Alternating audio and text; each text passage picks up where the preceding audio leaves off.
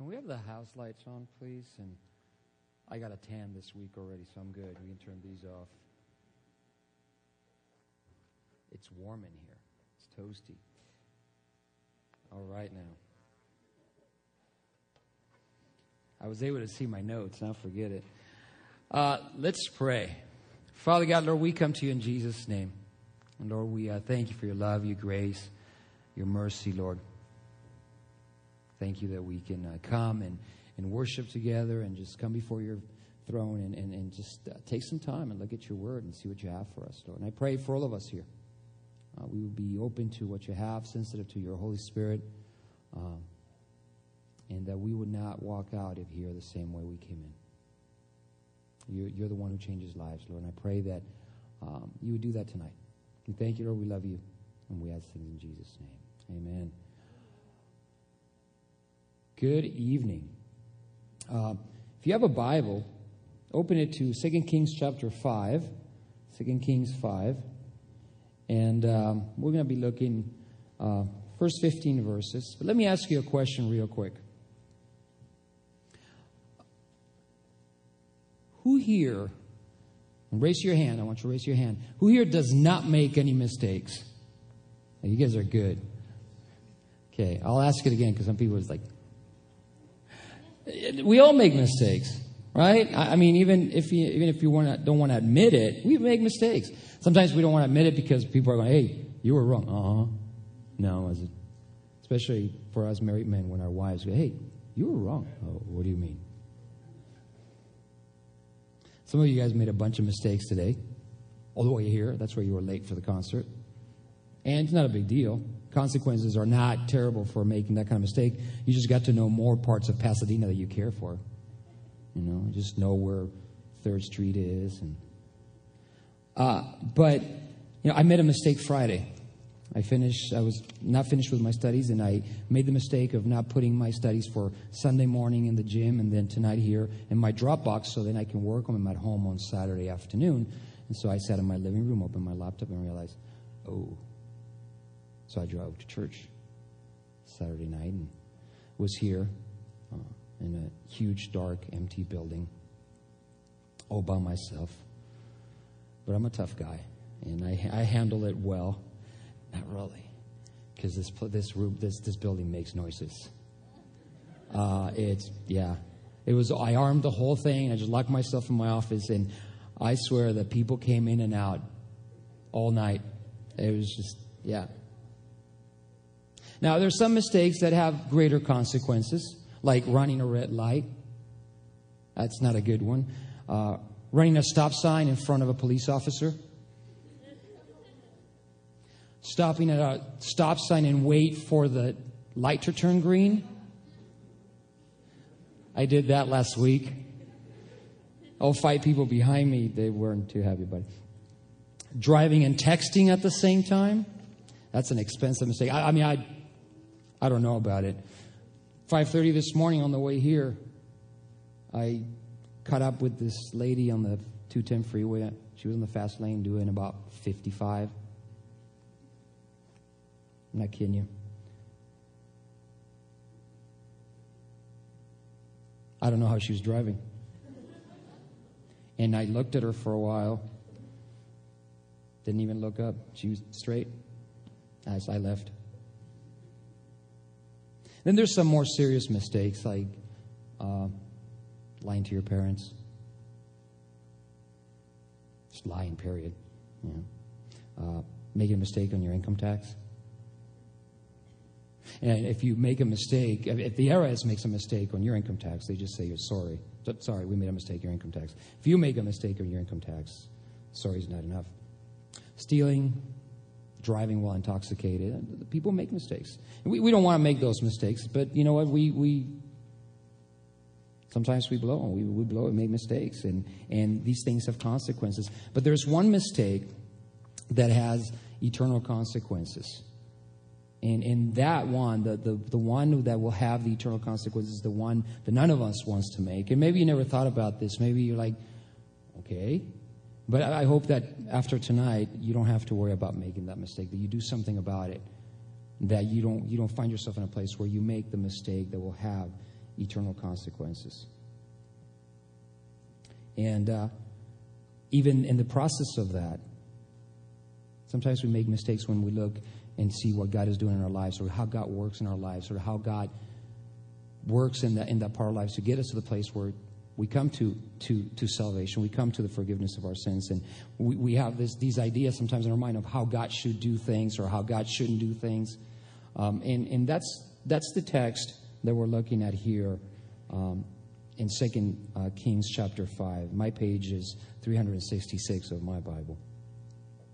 And in verse 1, it says, Now Naaman, commander of the army of the king of Syria, was a, a great and honorable man in the eyes of his master because by him the Lord had given victory to Syria. He was also a mighty man of valor. And then he says, but a leper. His name meant pleasant and gracious, which is kind of interesting. You know, his name is pleasant, but he's got leprosy, so. He was a commander in charge of the army of the king of Syria, a powerful man, a man also uh, who was highly honored, regarded, highly regarded by his master, the king, but he was a leper. So his position, his power, the uniform he wore, the man he commanded, the influence he had, the connections that he had, all of that automatically was overshadowed by the fact that he had a disease that he had no control over. And not only that, a disease that was an automatic death sentence. Um, it was a matter of time before leprosy killed him and slowly. And, and, nothing but a miracle could save him. Not, not his power, not his influence, not even his king. If you go to like Leviticus 13, you have a whole chapter on dealing, you know, how Israel dealt with leprosy and what to do about it and how to figure out if it was leprosy or not. But the bottom line is that you, you were shunned by people at times forced to live away from, from loved ones. Second uh, Chronicles 26, 21 says, King Uzziah was a leper until the day of his death. He dwelt in an isolated house because he was a leper, for he was cut off from the house of the Lord. So not only he was separated from the loved ones, from the people that he cared, the people that his, his children, but he couldn't go to temple and worship God. So he became unclean. All of this while knowing that eventually you would die a terrible death.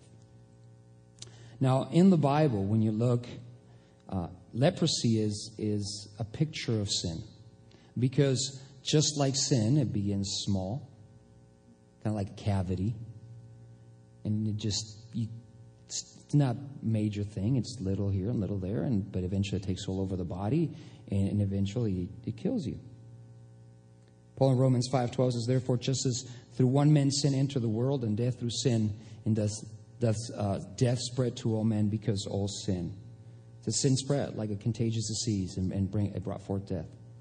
Both physical, but more important, sin brings forth spiritual death. It separates us from God. It separates us from God, and, and now an unforgiven sin separates us from God for all eternity. Paul in Romans 3.23 says, For all have sinned and fallen short of, of the glory of God. Christ came to give us life and the forgiveness of sin. And today, people could be just like Naaman, could be successful at what they do, could be admired by others and, and have influence over people. But sin in their life brings consequences now and then the spiritual consequences. They bring death. Naaman was, was condemned. He was a dead man walking. It's just a matter of time. And so is the person whose sins are not forgiven. You're walking around, everything seems fine, but you will one day die and you will be eternally separated from God. And Naaman was also an enemy. In, in, in chapter 2, in verse 2, it says, And the Syrians had gone out on raids and had brought back captive a young girl from the land of Israel. And she waited on Naaman's wife. As a Syrian, Naaman was outside of the blessing of Israel. He was an enemy of Israel. That's where I was before I became a Christian. I was, I was an enemy of God. And the Bible talks about it. Just some just like some of you. Ephesians 2:11 says, Therefore, remember that you once Gentiles in the flesh who are called uncircumcision by what is called the circumcision made in the flesh by hands, that at the time you were without Christ, being aliens from the commonwealth of Israel and strangers from the covenants of promise, having no hope and without God in the world. You know, when I was before I was a Christian, I wasn't walking around thinking, "Oh, I have no God." That was the less thing, the least thing in my mind. But the truth was that I was without, I had no hope and without God in the world. But now in Christ Jesus, you who once were far off have been brought near by the blood of Christ. And then Paul in Romans 5 says that we, while we were enemies of God, he gave us his son. While we were his enemies, he gave us his son. And so God had a plan for this man. When you read when you read through the chapter, it almost seems like he was a special kind of guy. I mean, he, and God wanted him to be saved in more than just you know physical way. But it's the same thing with you and I.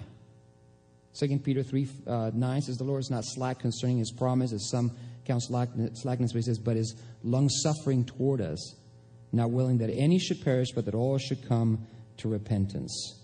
He's long suffering to us. He's, he's still long suffering to us today, because He's not willing that any of us should perish, but that we should come to repentance. He's He's doing that today, tonight. And even though Naaman was an enemy of God, God makes sure that he heard the good news that he needed to hear through that slave girl that they had brought captive in one of their raids. And in verse 3 it says, Then she said to her mistress, If only my master would, were with the prophet who is in Samaria, for he would heal them of his leprosy. He didn't deserve it, but God, God loved him. Like he loves you, like he loves me and he wanted him to he wanted him healed. He wanted him more than just heal physically. He wanted him to be saved. And and this this young girl, she had access to her mistress. She she served uh, Naaman's wife, and and it probably meant that she was a faithful servant, and that's why she had this kind of accent.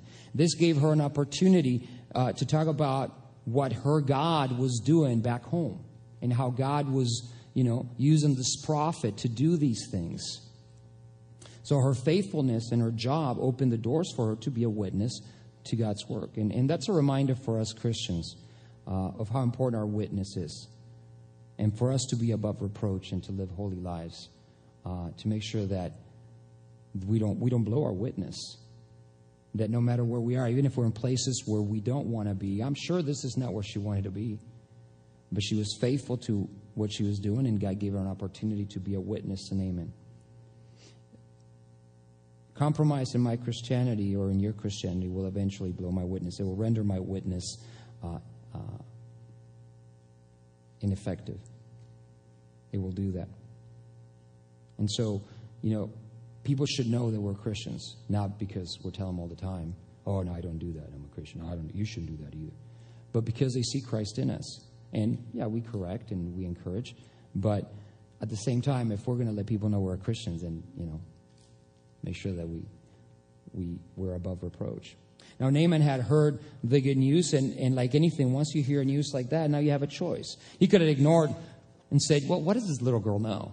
I mean, really? We, we, we, we have religious people here. Or she could have taken the opportunity, he, he could have taken the opportunity, like he is going to do, and, and, and see what went on down in Israel. And the same goes on for us today. The good news of the gospel goes out it goes out in churches and goes out when people share the gospel. It goes out all kinds of ways.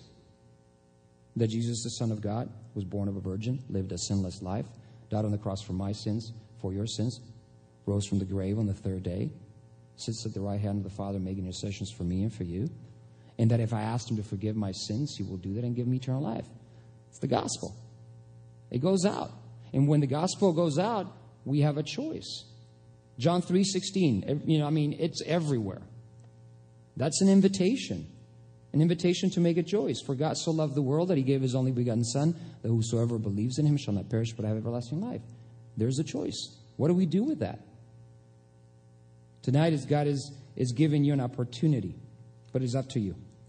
I don't, know where everybody's here. I know some people here.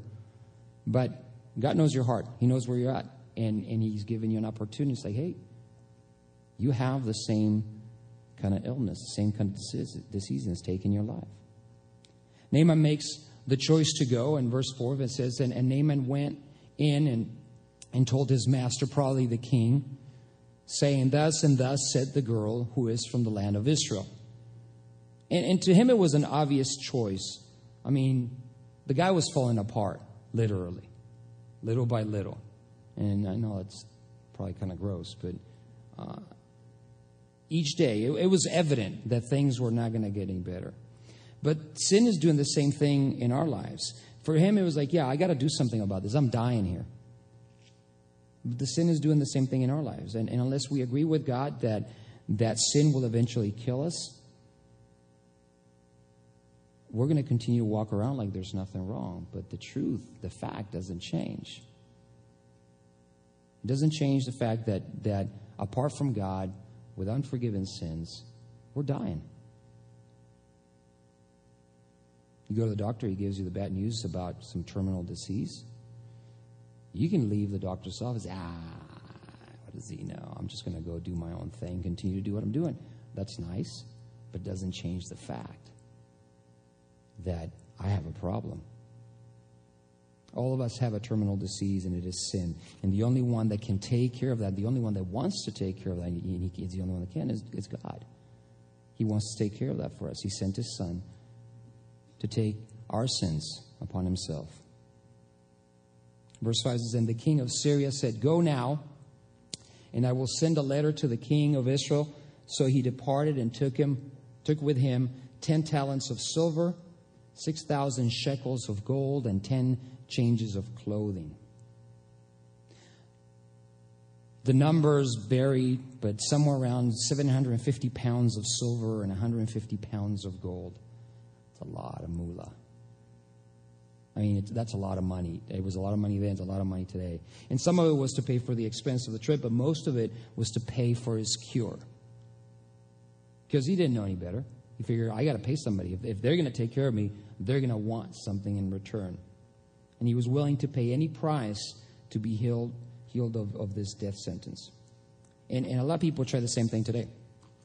A lot of people think that by doing certain things or giving a lot to a charity or to a church, that God will be pleased with them. That it is, well, I do all this, and therefore God's going to look and go, look at him, look at her. Yeah, I'm going to do something. God loves us. He's not going to love you more or less because of what you do or don't do. Remember, He gave His Son while we were still sinners, while we were His enemies. And the thing is, like, like Naaman, they're ignorant of God's grace, for they try to purchase salvation. You, cannot, you and I cannot purchase salvation or earn it. It's impossible. It's a free gift that God has for us. It cost him his life, but it's free to us. 1 Peter 1.18 is knowing, knowing that you were not redeemed with corruptible things like silver or gold from your aimless conduct received by tradition from your fathers, but with the precious blood of Christ as of a lamb without blemish and without spot. He purchased you and I with his own life. No silver, no gold. God's not interested in how much money you have or what you own or what you don't own. He wants your heart. He wants your life surrendered to His so He can use it for, for His glory. Not only did Haman, uh, Naaman assume that he could purchase salvation, but then he went from one person to another. He went to the king of Syria, then he went to the king of Israel. He's trying to figure out, okay, who, who's, who's going to help me here? He says, then he brought the letters to the king of Israel, which said, Now be advised when this letter comes to you, and I have sent Naaman my servant to you, that you may heal him of his leprosy.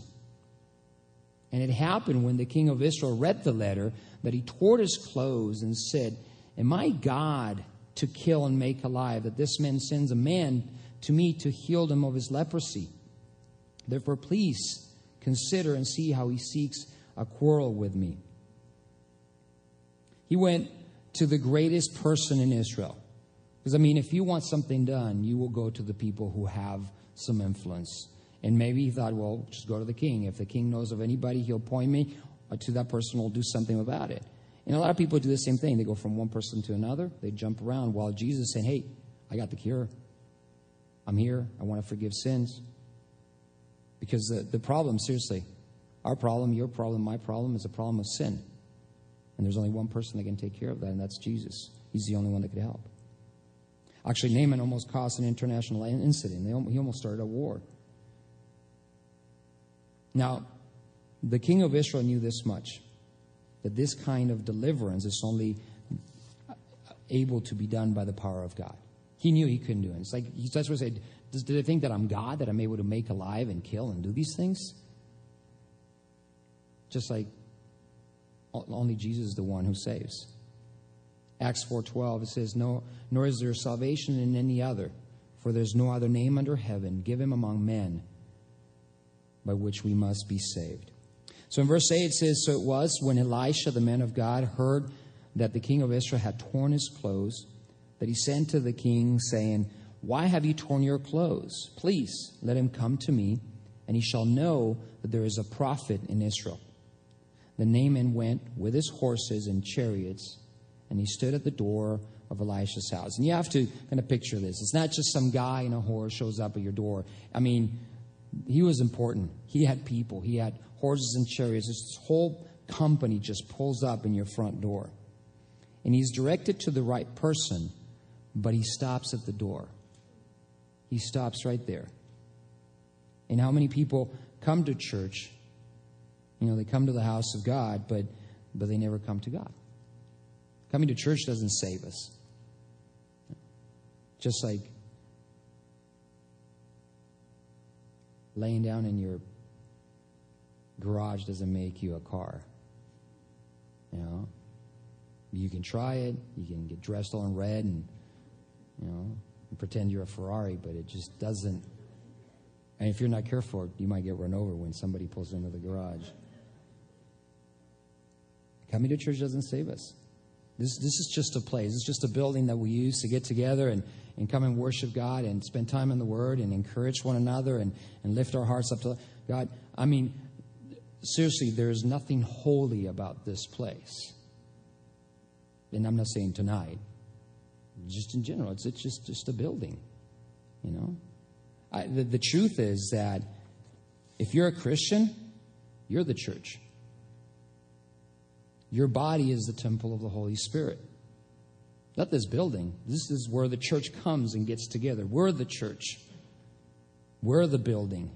1 Corinthians 6:19 says, "Do you not know that your body is the temple of the Holy Spirit who is in you, whom you have from God, and you're not your own? For you were bought at a price. Therefore glorify God in your body and in your spirit which are God's." And isn't it interesting that people when they find out that that a church got vandalized, they get all bent out of shape. But what we do to our bodies, oh, uh, it's my body, my choice, right? Verse 10 says, And Elisha sent a messenger to him, saying, Go and wash in the Jordan seven times, and your flesh shall be restored to you, and you shall be clean. Now, the seven times doesn't, some people say, does the seven time mean something? Nah, just tell them to go seven times. And there's people that go, well, this is what it means. And but it was simple. Now, Elisha doesn't even come out. He sends a message, he goes, Go tell him to go to the Jordan and wash. Just dunk himself seven times. Simple. Just like the gospel is simple. In, in Acts chapter 16, uh, Paul and Silas are in jail, singing worships to God all the way until midnight. Earthquake comes shakes the whole place. Doors fly open. Their chains fall off. The jailer, the jailer comes out thinking these guys run away. He's ready to kill himself. Hey, hey, we're here. He brings them out, and he says in, in Acts 16:30, he brought them out and said, "Sirs, what must I do to be saved?" And what did Paul and Silas go? Well, you know, you have some take notes. I'm going to tell you what you need to do to be saved. Going to take a while. Do you have time? Watch this. He says, "Believe in the Lord Jesus Christ, and you'll be saved." That's it. That's it. Paul Romans 10 13 says, For whoever calls on the name of the Lord shall be saved. God makes it simple. You and I, we, we have this problem. We like to complicate things, don't we? Especially us guys. No, you ladies too. We, we all like to complicate things. Um, I'm not speaking from experience or anything, but I'm just saying. Sorry, honey. Naaman's just a guy like you and I. He goes, What? Just go and, and, and 11 says, But Naaman became furious and left. He went away and said, Indeed, I said to myself, He will surely come out to me and stand and call on the name of the Lord his God and wave his hand over the place and heal the leprosy. He wanted, you know, he wanted a, a Channel 40 style, just smack somebody on the forehead and, but he rejected the simple message. And, and, and you look at it, what happened, he, he already had an idea of how this needed to go down. He's like, well, that's not how I picture. I, I, I figure he'd come out, and and then he, you know, does a big deal, and he lays hands and waves his hands over the area that has fallen off, and and there it goes. And honestly, it doesn't matter, you know, how we think God should do things or how on why he or why he should do things. It's what does the Word of God say? What is what is God telling us? Because many reject the gospel. It's too simple. Or well, I I I, I, I don't know. Is that that's it? Yeah. 1 Corinthians 1.18. The message of the cross is what? Foolishness to those who are perishing, but to us who are being saved is the power of God. And and that's that's where the world is at. That's where a lot of people it's like, that's it. All I have to do is believe in Jesus. Yeah, you believe in Christ, that He's the Son of God. Came, died on the cross for your sin, rose from the grave. Ask Him to forgive your sins. He'll do that. Give you eternal life. That's it. I don't have to do anything else. I don't have to crawl. No, you don't have to. You have to dance. No. I mean, you can make a fool of yourself, but you don't have to. What does this verse say? And Naaman also allowed pride to get in the way. He says in verse 12, says, Are not the Abana and the Pharpar, the rivers of Damascus, better than all the waters of Israel? Could I not wash in them and be clean? So he turned and went away in rage. He's saying, Do you know who I am? Do you know where I come from? Have you seen the rivers? But he missed the point. Because the healing was not in the water, it was in obedience to the message, Elijah says, Go and wash. Just as salvation comes from a right response to the gospel. Not by if I walk forward or if I lay my hands or if I get on my knees when I ask Jesus to be come into my heart. No. It's in response to the gospel, to understanding that my sins separate me from God and I need forgiveness of those sins, and the only one that can do that is Christ. But God wasn't done with him. And you see God's grace at work here. Like he's not done with, with a lot of us, with some of you tonight, because he's not willing that any should perish, but that all should come to repentance. He's not done. So he goes and sends another witness to him. In verse 13 it says, And his servants came near and spoke to him and said, My father, if the prophet had told you to do something great, would you not have done it? How much more then when he says to you, Wash and be clean? Another servant or another group of servants, just like the first one, which is a reminder to us Christians, right? Because we are servants. But it's like, hey, if, the, if he would have said, you know, climb the highest mountain and don't eat for 20 days, and then you probably would have done it because it required work on your end. It required you to sacrifice. All he said, just go and wash. Verse 14 says, So he went down and dipped seven times in the Jordan, according to the saying of the man of God. And his flesh was restored like the flesh of a, ch- a little child, and he was clean. His obedience brought deliverance deliverance from death, from the disease, but even something more, he, he found God. He, he came to know God. He came to know that there was a God in Israel. He says in 15, he says, And he turned to the man of God, he and all his aides and came and stood before him. He didn't just stop at the door this time. He came and stood before him and he said, Indeed, now I know that there is no God in all the earth except in all in his, except in Israel. Because indeed I know. He had the assurance. In verse 11 it says, Indeed, I said to myself, he's like, this is how I think he should have done it. He thought, well, this is how it should be. Now he knows. It says, indeed, now I know. Big difference from what he thought he knew and how he reacted and, not, and now knowing. And the question is, do you indeed know? Like he did, like he did now here in verse 15. He had all these ideas. He was presented with, with, with a witness and an opportunity, but then he was like, okay, well, then we're going to need to do things this way. Maybe we need money. Maybe we need to talk to all the important people. Maybe, you know, we come, but we get to a place and then expect the guy to do things a certain way, and that's going to take care of it. You know, a lot of times we have all these ideas of God, how God should do things, of how, you know, he, he should, according to what I think, this is how God should do it. He's God, I'm not. Do you indeed know? Do you know Jesus? Have you been cleansed from your sin? And are you li- living in obedience to his word? Are you doing what the word commands? When he did that, when he, when he answered to, to the witness that was given to him in obedience, he was delivered. Or are you going to let pride keep you from knowing him? I said earlier, you know, we make mistakes all the time. But there's one mistake that we don't want to make. It's the one that has eternal consequences. The, the mistake of thinking that God should do certain things, and if He doesn't do it this way, then forget it. That's a, that's a grave mistake. The mistake of, of not knowing who Christ is and not accepting the free gift of salvation that He gives us. Recognizing, you know, I'm lost, I'm in sin. I need the forgiveness of my sin because they separate me from God. And I, and I pray that tonight you don't, you don't leave the same way you came in.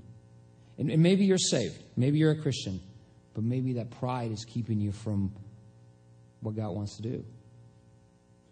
That's a mistake, too.